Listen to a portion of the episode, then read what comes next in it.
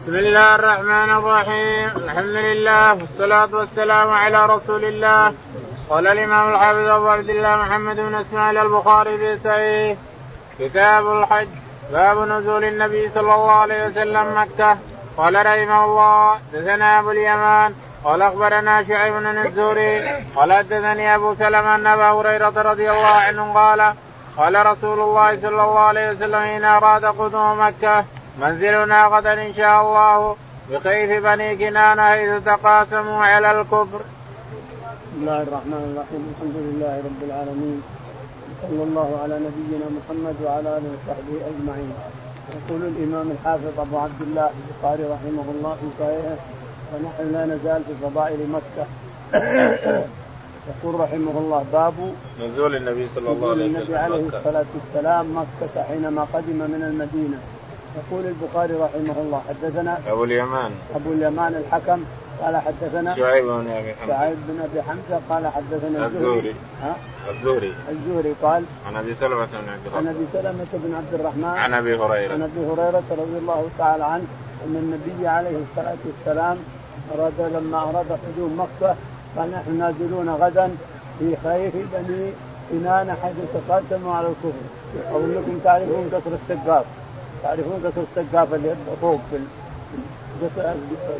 الخيف بين اللي يسمونها الآن قبل الخامسه اسمها لها اسم معابده المعا لا بعد تدخل من المعابده اللي بشارع يسمون اذاخر في عذاخر هناك.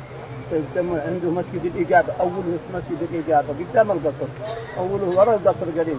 أوله مسجد الإجابة. مسجد يسمى مسجد الإجابة. ثم تدخل الإنسان على الاذاخر هناك مسجد بني كنانة حيث تقاسموا على الكفر.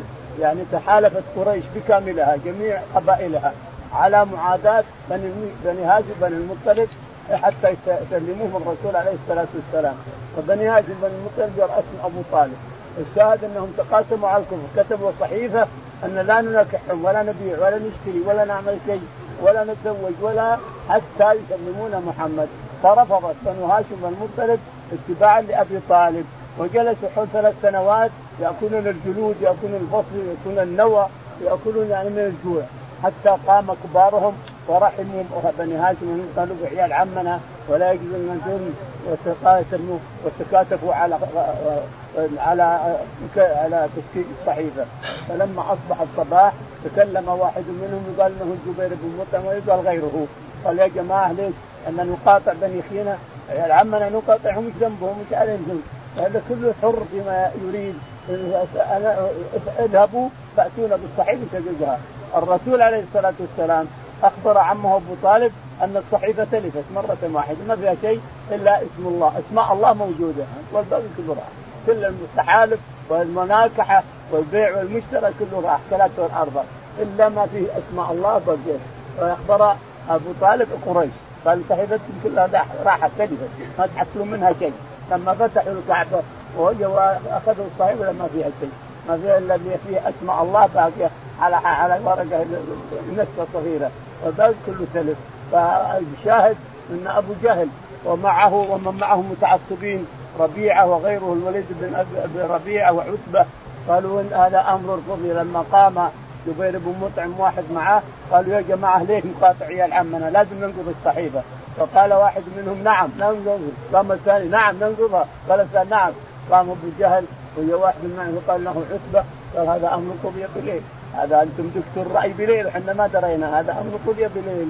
ولكن الصحيفة خلاص لما فتحوا الكعبه ما وجد صحيفة إلا ما في اسم الله موجود والباقي كله راح. لكنهم زادوا عناد. على الرسول اخبرهم إن الصحيفة تلفت زادوا عناد نعم.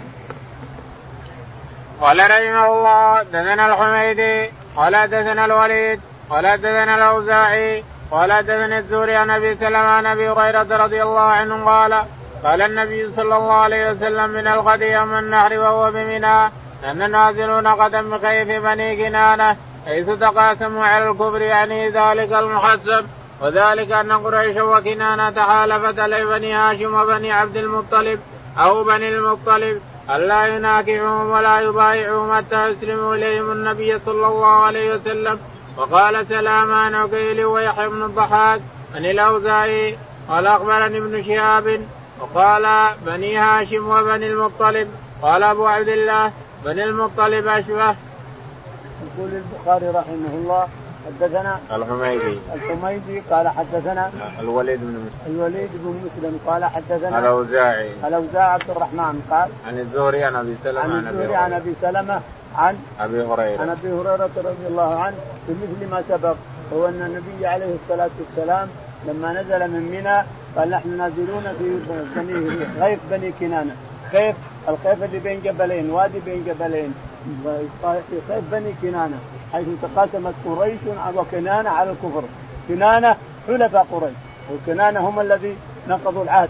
نقضوا عهد الرسول عليه الصلاة والسلام ونقضوا عهد قريش وتحالفوا على على خزاعة، خزاعه صارت مع الرسول وكنانة مع قريش وتناقضوا حتى أيد الله تعالى وتقدس الأمر بفتح مكة، لما انتقض العهد اللي بين الرسول وقريش بسبب كنانة هؤلاء، لأنهم تقاتلوا مع بني خزاعة وأعانوا بني خزاعة عليهم، الشاهد أنه انتقض العهد بسبب بني كنانة، فبني كنانة حلفاء قريش، الشاهد أنه قال حيث تقاسموا على الكفر يعني في الصيف هذا الذي الوادي اللي يسمى رعا داخل. إذا دخلت رعا داخل قبل تسد على شارع الحج عندك هناك الوادي. الشاهد أنهم تقاسموا هناك عليه وتحالفوا على الكفر. نعم. قال ذلك المحصب ذلك هي المحصب يعني هو يمتد من المحصب يدخل. الداخل تدخل من المحصب يعني من الوادي. وقالوا تحالفت على بني هاشم وبني عبد المطلب أو بني المطلب. تحالفت على بني هاشم أو بني المطلب أو بني طا... بني عبد المطلب. أو بني عبد يعني بني المطلب بني المطلب أو بني عبد المطلب. قال أبو عبد الله بني المطلب أشبه. بني المطلب أشبه لأن عبد ما بعد أتى. عبد المطلب هذا أتى به المطلب من المدينة. كان في سواد شوي يسموه عبده. لأنه عند خواله بني النجار ولد في المدينة عند اخواله بني النجار. فلما رأوه رديفا للمطلب قالوا هذا عبد المطلب الذي صار سيد قريش كلها هذا اللي يسمونه العبد صار سيد قريش كلها. باب قول الله تعالى إذ قال إبراهيم رب اجعل هذا البلد آمنا وجنبني وبني أن نعبد الأصنام. رب إنهن أضللن كثيرا من الناس فمن, فمن تبعني فإنه مني ومن عصاني فإنك غفور رحيم. ربنا إني أسكنت من ذريتي بواد غير ذي زرع عند بيتك المحرم. عند بيتك المحرم ربنا ليقيموا الصلاة فاجعل أفئدة من الناس تهوي إليهم. الآية. يقول البخاري رحمه الله باب قول الله تعالى يعني باب تفسير قول الله تعالى وإذ قال إبراهيم رب اجعل هذا البلد. رب رب اجعل هذا البلد آمنا وجنوبني وبني أن نعبد الأصنام. يقول سفيان الثوري رحمه الله من يأمن البلى بعد إبراهيم؟ إبراهيم يتعوذ من الأصنام يدعو ربنا الله يجنبها الأصنام وعبادتها. من يأمن البلاء بعد إبراهيم؟ ما دام الخليل يتعوذ من الأصنام أن يعبدها. فمن يأمن البلاء من يأمن الانتكاس والشرك بعد إبراهيم عليه الصلاة والسلام. يقول إبراهيم عليه الصلاة والسلام رب قال هذا البلد آمنا وجنوبني وبني أن نعبد الأصنام. رب إنهن أضللن كثيرا من الناس. ومن تبعني فإنه مني. ومن عصاني فإنك غفور رحيم. تعالى الله نعم. ومن عصاني فإنك أنت غفور رحيم. ربنا إني أسكنت من ذريتي بواد غير بزرع عند بيتك المحرم. ذريته إسماعيل عليه الصلاة والسلام وهاجر اسكنهم هنا حيث لا داعي ولا مجيب إلا الطيور تعوم وهاجر ولادها بهذا قاعدة الحي لها ولما اقفى من عندها لحقته قالت الله أمرك بهذا؟ قال نعم. قالت إذا لا ترى الله ما يضيعنا. قعدت تطوف وتسعى ترى تطلع على الصفا تستني تنتصت في صوت هل في شيء ثم المروة تنصت هل في صوت تطلع على الصفا على هلال هنا. حتى تعبت من الاسم لكن اخر شوط في المروه اخر شوط السابع الظاهر السابع اخر شوط سمع الصوت قالت أغث إن كان عندك إغاثة.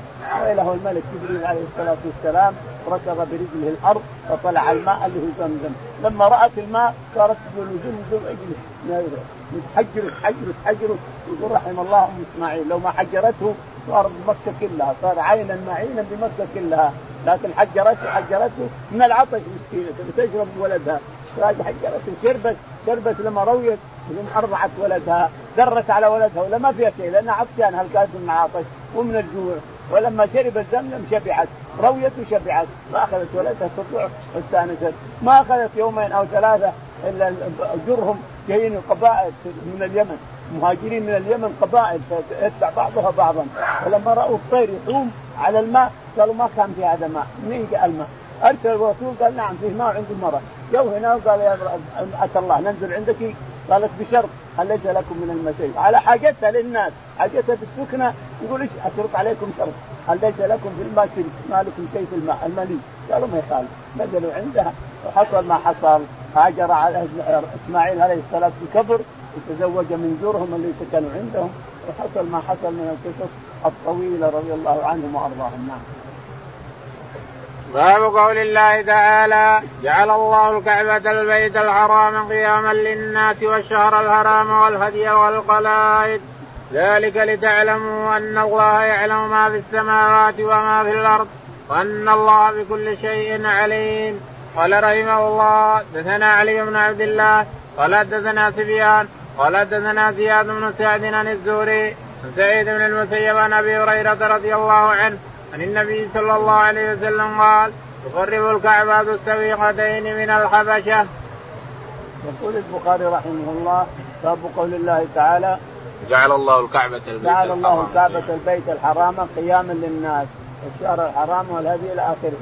لكن قياما جعل الله الكعبة البيت الحرام قياما للناس. يعني يقوم ما دام البيت الموجود بين أظهركم فإنكم قيامكم. يعني أمور قيام دينكم ودنياكم موجود ما آمن. ما دام الكعبة موجودة فقيام دينكم وقيام أمور دينكم ودنياكم موجود قائم. وإذا هدمت الكعبة هذه الساعة ما في عاد لا دين ولا إسلام ولا شيء. الشاهد يقول البخاري رحمه الله. قال حدثنا علي بن عبد الله. حدثنا عبد علي بن عبد الله المديني. قال حدثنا سفيان بن عيينة. سفيان بن عيينة. قال قال حدثنا زياد بن سعد. زياد بن سعد. قال عن الزهري عن سعيد بن المسيب. عن الزهري عن سعيد بن المسيب. عن أبي هريرة. عن أبي هريرة رضي الله تعالى عنه أن النبي عليه الصلاة والسلام قال نعم. يقرب الكعبة بالسويقتين من الحبشة. يقرب الكعبة بالسويقتين من الحبشة. ليش نص الحبشة؟ نص الحبشة يجي واحد سويقتين تيقانه مثل العيدان. نحيف مرة. تيقانه مثل العيدان يطلع على رأس الكعبة ينقضها حجرا حجرا. لماذا؟ حد من الحبشة. يقال بعض الناس يرى أن الرسول أن الله تعالى وتقدس لما صرف ابرهه بالجيوش الهائلة والفيلة وغيرها يريد يريد يريد الناس قدرته. أن الفيلة ما تنفع وأن الخيل وأن الجيوش ما تنفع. ومع هذا يهدمها واحد نفر واحد نفر يهدم الكعبة والجيوش والفيل عجزت عن هدمها ويهدمها يريد الناس قدرته أن يهدمها واحد نفر والجيوش ما عجزت عنها بل عوقبوا بهذا الشاهد أنه سوقتين في اخر الزمان ثم السؤال هنا أين الناس؟ أين المسلمين؟ تقول ما في ما في إسلام ولا في مسلمين يمنعونهم الا هو واحد. ما معه جيوش ولا شيء واحد. يطلع على ظهر الكعبة ينقض حجرا حجر يلمس حجارة في البحر. الشاهد انه واحد. أضعف خلق الله. نحيف الساقين. يخدم الكعبة مسحات مسحاته مسحات هذا اللي يحفر الأرض. ينقض جدرانها ينقضها حجرا حجر. هذا متى؟ آخر الزمان حيث لا يلقى فيها الله الله. لا يقال في الأرض الله الله. يعني ما فيها مسلم. نعم. يا شيخ بعد الريح ها؟ قال رحمه الله دثنا يحيى بن بكير قال دثنا الليث عن قيل عن ابن شهاب عن عن عائشة رضي الله عنها قال دثني محمد بن مقاتل قال أخبرني عبد الله بن المبارك قال أخبرنا محمد بن أبي حسان الزهري عن عن عائشة رضي الله عنها قالت كانوا يصومون عاشوراء قبل أن يفرد رمضان وكان يوما تستر فيه الكعبة فلما فرض الله رمضان قال رسول الله صلى الله عليه وسلم من شاء يصومه فليصومه ومن شاء يتركه فليترك. يقول البخاري رحمه الله حدثنا يحيى بن بكير يحيى بن بكير قال حدثنا الليث بن سعد. الليث بن سعد قال حدثنا عقيل بن خالد. عقيل بن خالد عن ابن عن شهاب ابن شهاب الزهري عن قال عروة عن عائشة. عن عروة بن الزبير عن عائشة رضي الله تعالى عنها. ثم حول السنة ثم حول فقال حدثنا محمد بن مقاتل. محمد بن مقاتل المروزي عن عبد الله بن المبارك المروزي أيضا قال قال محمد بن أبي حفصة. محمد بن أبي عبد قال عن الزهري عن عروة عن عائشة. عن الزهري عن عروة عن عائشة رضي الله تعالى عنها يجتمع الحديث بالزهري. الشاهد أن الرسول عليه الصلاة والسلام قال عن عائشة قالت لما قالت كانوا يصومون عاشوراء كانوا يصومون. عاشوراء يعني عاشر كان يصوم عليه الصلاة والسلام العاشر وحده لأنه رأى أن اليهود في المدينة يصومون عاشوراء فسألهم لماذا؟ قالوا لأنه نجى الله فيه موسى واغرق فرعون. هذا اليوم. قال نحن حق موسى منكم. فصامه ثم بعد ذلك قال للصحابة رضي الله عنهم خالفوا اليهود صوموا يوما قبله صوموا قبله. فصام العاشر والحادي عشر عليه الصلاة والسلام. لكنه قبل موت السنة اللي مات فيها عليه الصلاة والسلام قال لئن عشت إلى قابل لأصومن التاسع والعاشر. يعني الحادي عشر خلاص لغى. يصومن التاسع والعاشر. فالأفضل للمسلم أن يصوم التاسع والعاشر في يومنا هذا. إذا جاء عاشوراء يصوم التاسع والعاشر. الحادي عشر لغى خلاص. لأنه قال لئن بقيت إلى قابل إلى السنة ما بقي مات عليه الصلاة والسلام. لكن قال إن بقيت إلى قابل لأصومن التاسع والعاشر. يعني والحادي عشر ما له دخل في الموضوع. يصير التاسع بدل العاشر. الشاهد إنهم صاموا. تقول عائشة رضي الله عنها ولا نزال صوم حتى نزل رمضان، رمضان نزل في السنة الثانية من الهجرة، نزل رمضان لما فرض رمضان خلاص لغى قال الرسول عليه الصلاة والسلام للناس من شاء أن يصوم عاشوراء لا يشاء، صار سنة، ما أول فريضة، لكن الحين صار سنة. ما دام نزل رمضان خلاص صار عاشوراء سنة، نعم. قالت وكان يوما تستر فيه الكعبة. قالت وكان يوما يعني عاشوراء تستر فيه الكعبة من الجلود ومن خياج ومن يعني اي حاجة يجمعونها الناس جلود وخياج وأشياء. ما نك يعني حرير وما حرير. ما صار حرير إلا أيام الترك. لما جاءوا الترك صاروا ينسجون مساحة لها, دار كسوه ينسجون يكسونها يوم التاسع يوم التاسع من عرفة. يوم التاسع الناس بعرفة والناس يكسونها. علشان لا يزحمون علشان لا يصير في زحام لأنه لو تركوا يوم العيد أو قبل العيد زحام ما يقدرون يكسونها. يكسونها لانتهت صار حرم ما فيها أحد. كان الناس بعرفات. قاموا يكسونها ينزلون يكسونها من فوق يطلعون عليها من فوق ثم يخيطونها يعلقون أحبالها بالصفر الحلق الصفر هذا علشان لا يزل. هناك فوق مثلا الحلق الصفر في فوق تكون أحبالها لا يشيلها الهواء إلى آخره. فالآن تكسى نهار تسعة. وقبل كانوا يكسونها يوم عاشوراء يعلمون عاشوراء قبل يصير حج وقبل يصير يكسونها الجلود والخياش والأشياء كلها. أول من كساها الحبرة كما ذكر صاحب التاريخ أول من كساها الحبرة يعني الثياب القطن المتينة السود أو اللي كأنها ديباج أول من كان تبع تبع ذي كرب جاء من المدينة كان يحارب أهل المدينة رضي الله عنهم وأرضاهم الأنصار كان يحاربهم. بالليل يطلعون الأكل والشرب وبالنهار يقتلهم قال سبحان الله إيش هذول؟ طلع له حبراء من اليهود. قالوا أيها الملك هذا مسكن نبي ومهاجر نبي فلا تتعرضوا اتركوا لا تتعرضوا.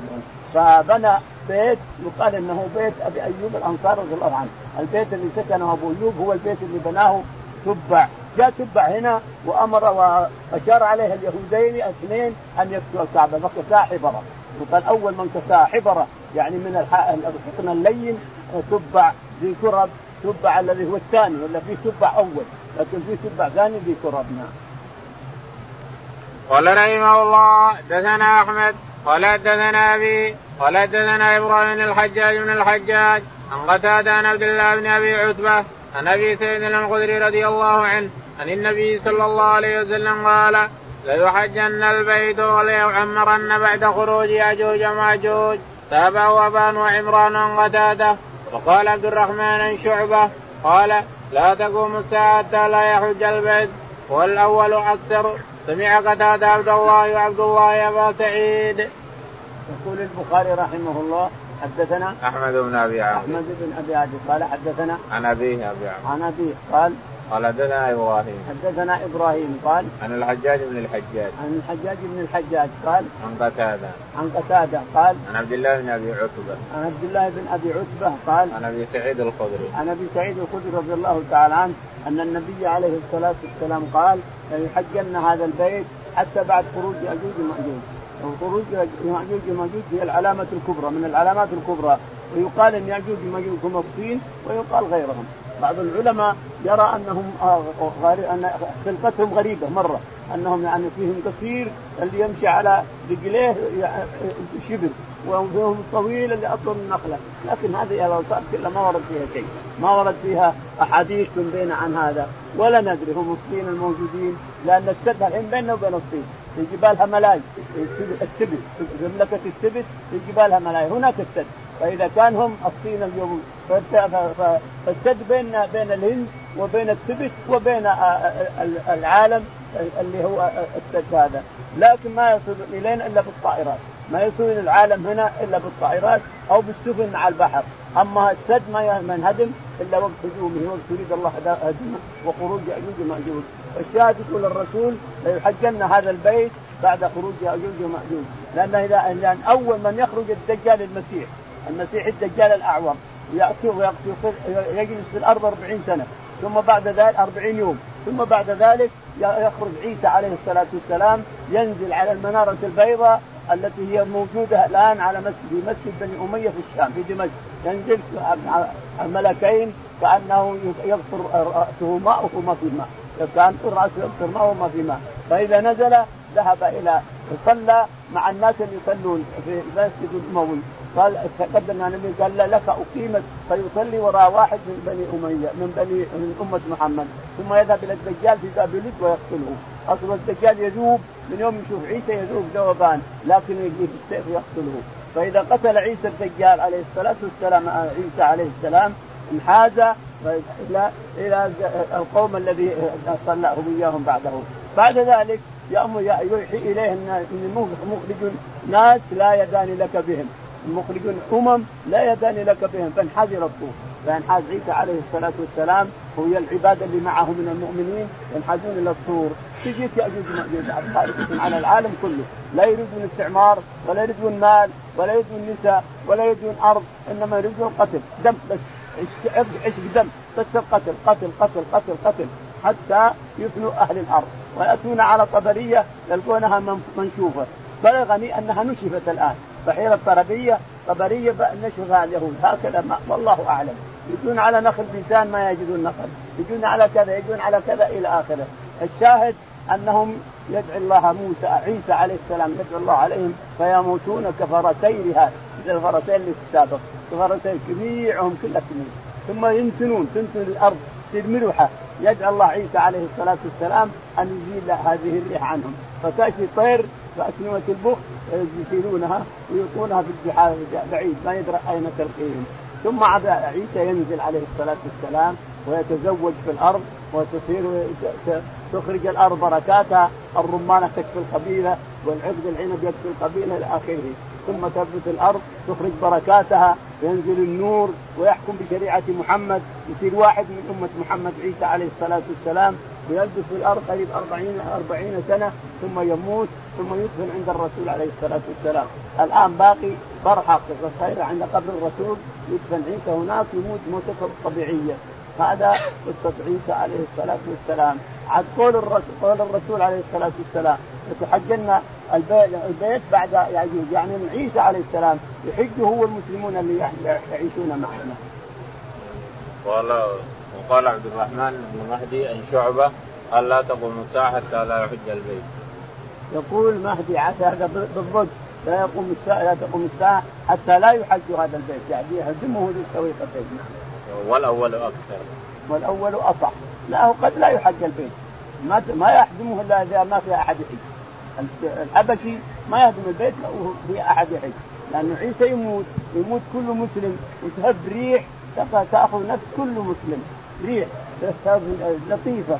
يقول إنها من الصبا. تهب وتأخذ روح كل مسلم. روح كل مسلم موجود كل صالح من الصالحين كل مسلم. يقول الله الله. تاخذه تأخذ روحه.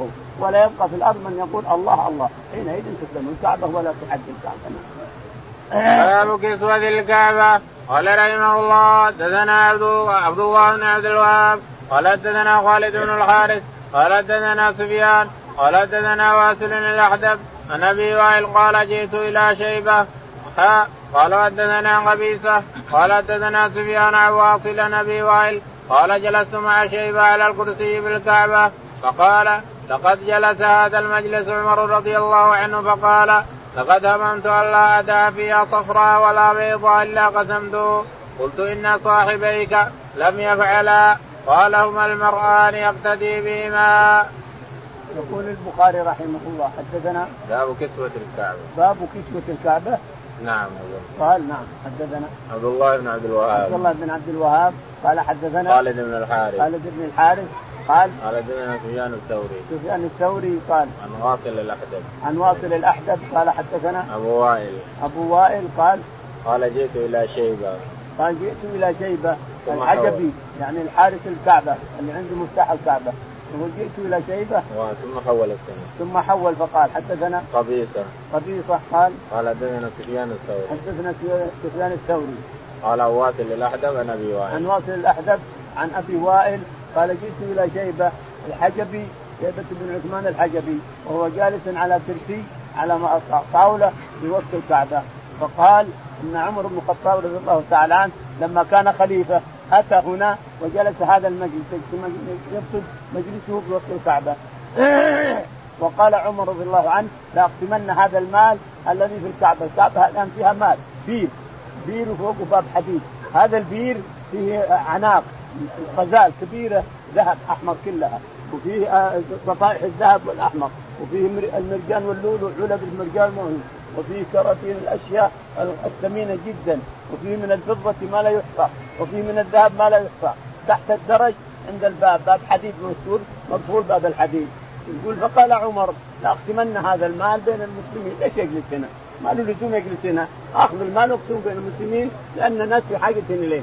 يقول فقلت له لقد تركها صاحبك ترك هذا المال في مكانه الرسول عليه الصلاة والسلام وأبي بكر وأبو بكر الصديق رضي الله عنه. قال هما المرآن هما الذي يقتدى بهما فترك تركه إلى يومنا هذا ما حد تعرض لأنه يأتى بهدي للكعبة ثم يوضع في البيت. ومن جاء بهدي الكعبة وضع في البيت. ومن جاء بهدي الكعبة وضع في البيت وقفل عليه بأمانة بني شيبة لأن الكعبة أمانة عندهم. من الأمانات يقول الأمانات إلى أهلها. الكعبة أمانة عند بني شيبة ولا تؤخذ منهم إلى يوم القيامة. فالبير وما في أمانة عند بني شيبة. الشاهد أن عمر ترك ما فيها. إلى يومنا هذا موجود. باب علم الكعبة. قالت عائشة رضي الله عنها قال النبي صلى الله عليه وسلم يغزو جيش الكعبة فيقصف بهم.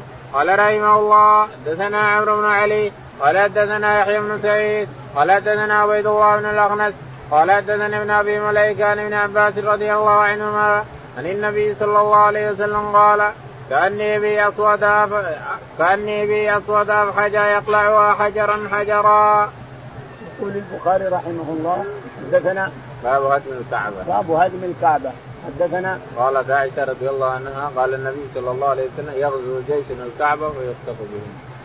يقول يقول يقول البخاري رحمه الله يروي عن عائشة رضي الله تعالى عنها أن الرسول عليه الصلاة والسلام قال إن الجيش إن الكعبة هنا يغزوها جيش هذا الجيش يخطف به. يأتي جيش يغزو الكعبة يقول يهدمون الكعبة فيخطف بهم. قال حدثنا عمرو بن علي الفلاس يقول حدثنا عمرو بن علي الفلاس قال حدثنا يحيى بن سعيد. يحيى بن سعيد القطان. قال قال حدثنا عبيد الله بن الأخنس. حدثنا عبيد الله بن الأخنس. قال حدثنا ابن أبي مليكة. ابن أبي مليكة. عن ابن عباس. عن ابن عباس رضي الله عنهما قال قال عن النبي صلى الله عليه وسلم كأني بي أسود أفحج. يقول ابن عباس إن النبي عليه الصلاة والسلام يصف لنا الحبشي كأني يقول كأني أنظر إليه. أسود افحج دقيق السيقان سويقتين يعني سيقان دقيقة مرة.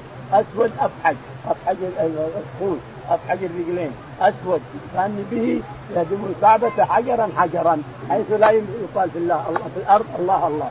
ولا في أحد يمنعه ولا في يهدم الكعبة. وتزول الكعبة ما عاد يعطوك أحد. قال رحمه الله دثنا يحيى بن بكير قال دثنا الليث عن يونس بن شهاب عن سعيد بن المسيب ان ابا هريرة رضي الله عنه قال قال رسول الله صلى الله عليه وسلم يقرب الكعبة السويقتين من الحبشة. يقول البخاري رحمه الله حدثنا يحيى بن بكير. يحيى بن بكير قال حدثنا الليث بن سعد. الليث بن سعد قال عن يونس بن يزيد. عن يونس بن يزيد الأيلي. عن ابن شهاب عن سعيد بن شهاب ثم قال عن سعيد بن المسيب عن أبي هريرة. عن سعيد بن المسيب عن أبي هريرة رضي الله عنه أنه قال اهدم الكعبه في السويقتين من الحبشة. ليش صار من الحبشة؟ يقال ولكن الله أعلم ما أعتقد ان انه صحيح هذا. أن الله تعالى وتقدس أرى قدرته بالفيل وأصحاب الفيل من الابرهه جاءوا بجيوش وفيلة وما إلى ذلك ورد كيدهم. ورد كيدهم وردهم. ويهدم الكعبة واحد الحال ضعيف مسكين افحج لا لا يملك من أمره شيء. نعم يهدم الكعبة حجرا حجرا. يريد الناس قدرته تعالى وتقدس. الجيوش الهائلة والفيلة يردهم تعالى وتقدس ويهدم الكعبة أضعف خلق الله. صاحبه كلها حبشة أضرى حبشة ومستوقتين حبشة. لكن هذا رأي لا أدري الله أعلم. باب ما ذكر في الحجر الأسود. قال رحمه الله دثنا محمد بن كثير قال أخبرنا سفيان للاعمش عن إبراهيم عن عابس بن ربيعه عمر رضي الله عنه أنه جاء إلى الحجر الأسود فقبله فقال إني أعلم أنك حجر لا تضر ولا تنفع ولولا أني رأيت النبي صلى الله عليه وسلم يقبلك ما قبلتك. يقول البخاري رحمه الله باب تقبيل الحجر الأسود. عن كذا صاح بصوته اني أعلم أنك حجر لا تضر ولا تنفع. ولكني رأيت رسول الله يقبلك فأقبلك. يعني إننا متعبدين نحن بحجارة نطوف بها ويسقط فيها ركن العمرة وركن الحج. متعبدين بهذا. ولا هي حجارة لا شك لكن الله أمرنا بهذا وجعلها بين وطهرها. وتعبدنا بأن نفعل هذا. للامتحان والابتلاء. نفعل هذا. كذلك الحجر الأسود نقبله بيدينا وتحط شفتيك فيه الإنسان بدون صوت. تحط براطمك في الحجر الأسود بلا صوت وتحط يدك. فتستلم وتقبل الحجر الأسود وحده بس. أما الركن اليماني فلا. تستلم استلام هكذا بشويش التكبير لا. إنما تستلم استلام إن استطعت تمسح مسح يدك اليمنى كذا بدون تقبيل ولا إشارة ولا شيء. إن استطعت تمسح ولا ولا تخلي أما الحجر الأسود فإنك تقبله وتضع شفتيك عليه وتضع يدك اليمنى عليه وأنت نجم الشاهد عمر رضي الله عنه يبين للناس أنه حجر لا يضر ولا ينفع. لكن أمرنا بالعبادة فيه وتقبيله وتعظيمه فعظمناه وقبلناه. طاعة لرب العالمين تعالى وتقدس نعم. باب اغلاق البيت ويصلي في أي نواحي البيت شاء. قال رحمه الله حدثنا قتيبة بن سعيد قال حدثنا الليث عن ابن شهاب عن سالم بن نبي أنه قال دخل رسول الله صلى الله عليه وسلم البيت هو وأسامة بن زيد وبلال وعثمان بن طلحة رضي الله عنهم فأغلقوا عليهم فلما فتحوا كنت أول من ولج فلقيت بلالا فسألته هل صلى في رسول الله صلى الله عليه وسلم؟ قال نعم. بين العمودين اليمانيين. يقول البخاري رحمه الله باب دخول الكعبة والصلاة فيها. حدثنا في أي نواحي البيت في أي نواحي البيت يصلي. حتى يعني أنه جاز أي نواحي تصلي الإنسان جاز حدثنا قتيبة بن سعيد. قتيبة بن سعيد. قال حدثنا الليث بن سعد الليث بن سعد قال حدثنا ابن شهاب. ابن شهاب الزهري. قال عن سالم بن عبد الله عن سالم بن عبد الله عن أبيه عبد الله بن عمر رضي الله عنه يقول إن الرسول عليه الصلاة والسلام دخل الكعبة حينما طلب المفتاح من أم شيبة من أم عثمان الحجبي وأتى به إليه ففتحه عام عام الفتح ففتح بعدما انتهت الأصنام وكسرت الأصنام وأخرجت الأوثان منها وأخرجت كلها أخرجت كلها وتطهرت الكعبة دخل عليه الصلاة والسلام الكعبة أمر عثمان بن الحجبي فأتى بالمفتاح من أمه وفتحها عليه الصلاة والسلام ودخلها ومعه أسامة بلال. ثم بعد ذلك اغلقت وعثمان الحجبي ثم أغلق أغلق الباب عليهم لما انتهوا وخرج الرسول عليه الصلاة والسلام وخرج أسامة وخرج بلال يقول ابن عمر أول من دخل الباب أنا فدخل عبد الله بن عمر رضي الله عنه فسأل بلال أين صلى الرسول عليه الصلاة والسلام؟ هل صلى الرسول؟ قال نعم أين صلى؟ قال بين العمودين اليمانيين يعني هذه يعني جهة الغرب صلى الرسول وأي مكان تصلي جائز لا تقول هذه الكعبة فين أصلي؟ صلي في أي مكان منها كلها كعبة كلها منها إلا الفريضة، الفريضة ما تصح فيها، الفريضة ما تصح في الكعبة اطلاقا. ولكن تصلي النوافل وتصلي ما شئت إذا دخلت الإنسان. وصلى عليه الصلاة والسلام ركعتين بين العمودين هي في ستة الآن فيها ستة اعمد بين العمودين اليمانيين باب الصلاة في الكعبة. قال رحمه الله دثنا أحمد بن محمد قال أخبرنا عبد الله قال أخبرنا موسى بن عقبة النافع عن ابن عمر رضي الله عنهما أنه كان إذا دخل الكعبة مشى قبل الوجه حين يدخل ويجعل الباب قبل الظهر يمشي حتى حتى يكون بينه وبين الجدار. حتى يكون بينه وبين الجدار الذي قبل وجهه قريبا من ثلاث من ثلاث أذرع فيصلي يتوقى المكان الذي أخبره بلال أن رسول الله صلى الله عليه وسلم صلى فيه وليس على أحد بأس أن يصلي في أي نواحي البيت شاء. يقول البخاري رحمه الله باب الصلاة في الكعبة. باب الصلاة في الكعبة. باب الصلاة في الكعبة. يقول حدثنا أحمد حدثنا أحمد. بن محمد. قال حدثنا عبد الله بن المبارك عبد الله بن المبارك. قال قال حدثنا موسى بن عقبة. قال حدثنا موسى بن عقبة. قال حدثنا نافع عن ابن عمر. نافع عن ابن عمر عبد الله رضي الله عنه. يقول نعم. أنه كان إذا دخل البيت مشى قبل الوجه يقول إنه كان إذا دخل البيت مع قليل مع أنه قليل دخول البيت. الصحابة رضي الله عنهم ما يدخلون البيت قليل دخولهم. إلا إذا رأوه مفتوح يدخلوا. أما يفتح له أو قليل ما يدخلونه. فالشاهد إن عبد الله بن عمر إذا رأى البيت مفتوح دخله فإذا دخله صلى بين اليمنين كما كان يصلي سابقا يدخله ويصلي كما كان يصلي على أن الإنسان حر في أي مكان يصلي. النافلة انت حر في أي مكان تصلي من البيت خصوصا النوافل. أما الفريضة فلا ما تصح الفريضة لا في الحجر ولا في الكعبة. باب من لم يدخل الكعبة وكان ابن عمر رضي الله عنه ما يحج كثيرا ولا يدخل.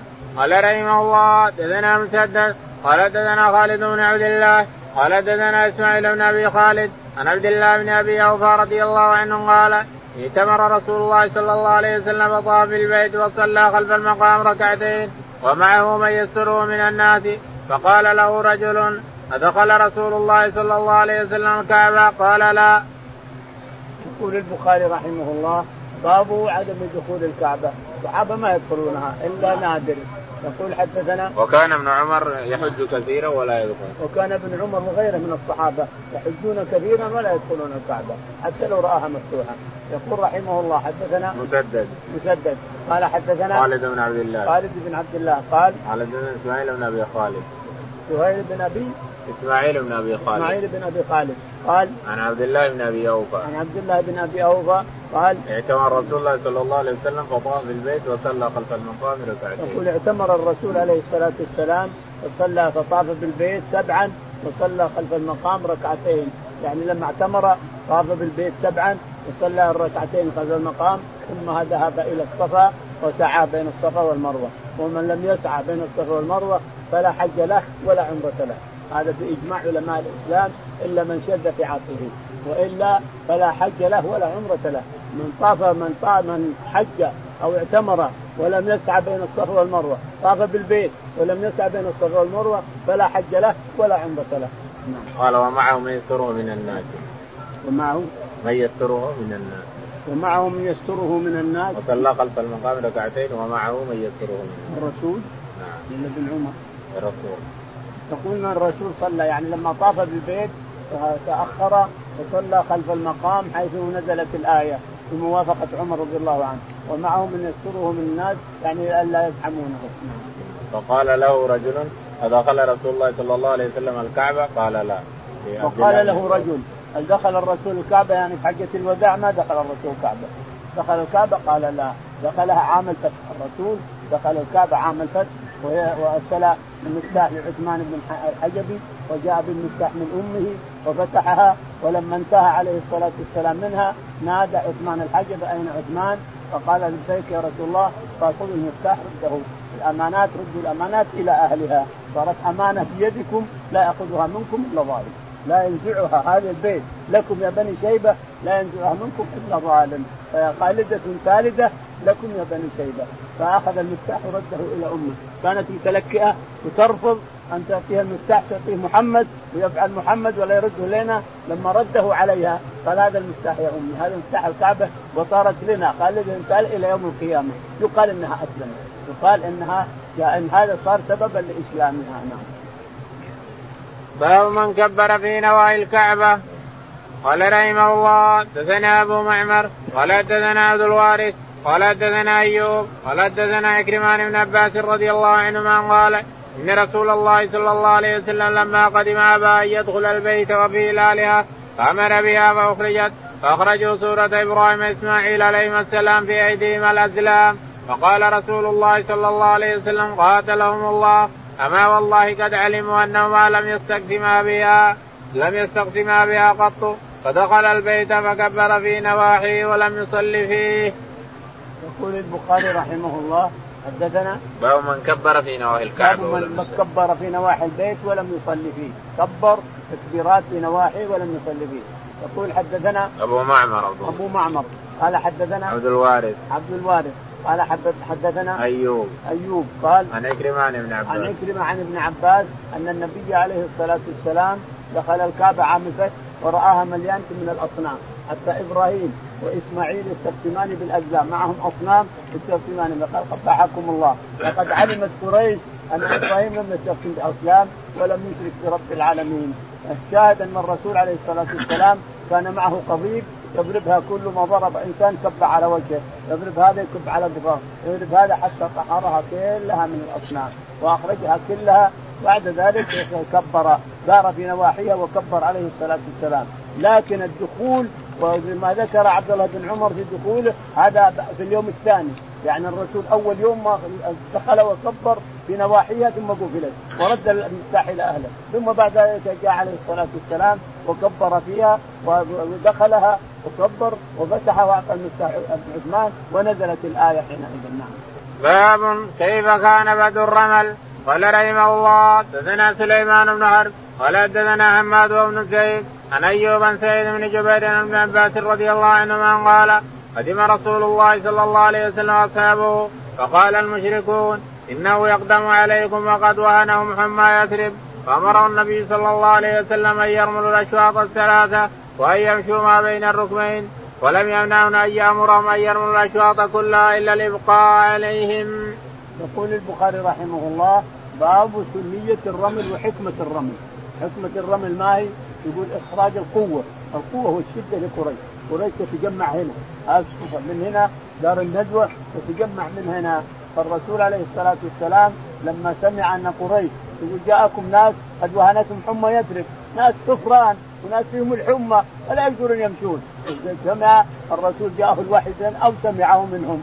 فقال رحم الله امرا أراهم قوة من نفسه. وصار الصحابة رضي الله عنهم يقفزون في الأسود يقفزون قفز في الأسود حتى جزعت قريش. الله هذا تعود هذا لو ينفذون الينا أكلونا أكل بأيديهم. هذا اللي يريد الرسول يجزعهم يزعلهم.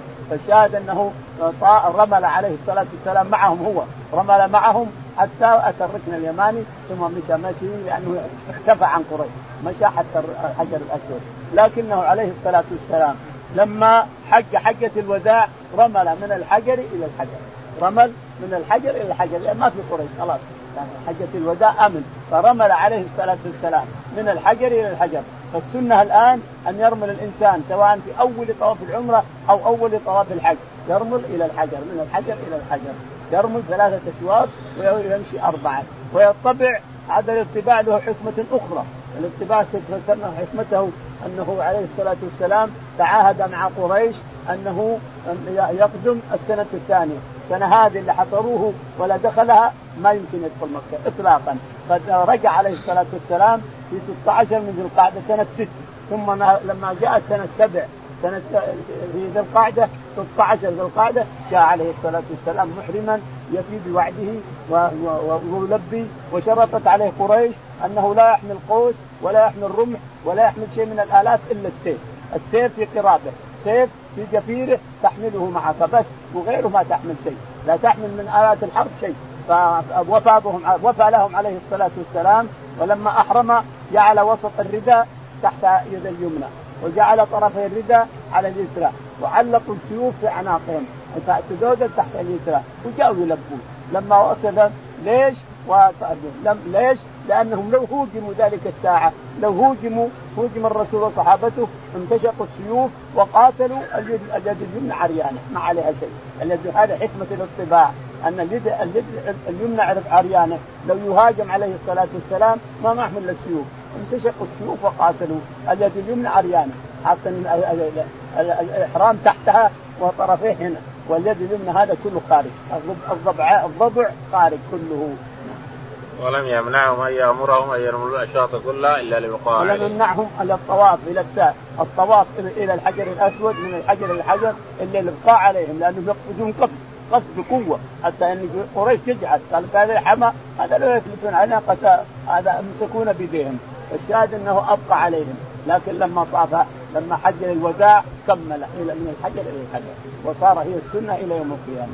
والاتباع هو السنة إلى يوم القيامة. وإن كان آمن الناس الحين.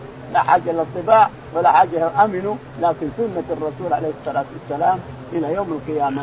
من جاء في أول طواف العمرة وأول طواف الحج لازم يطبع ولازم يرمي ثلاثا إلى آخره. باب استلام الحجر الأسود حين يقدم مكة اول ما يطوف يرمل ثلاثا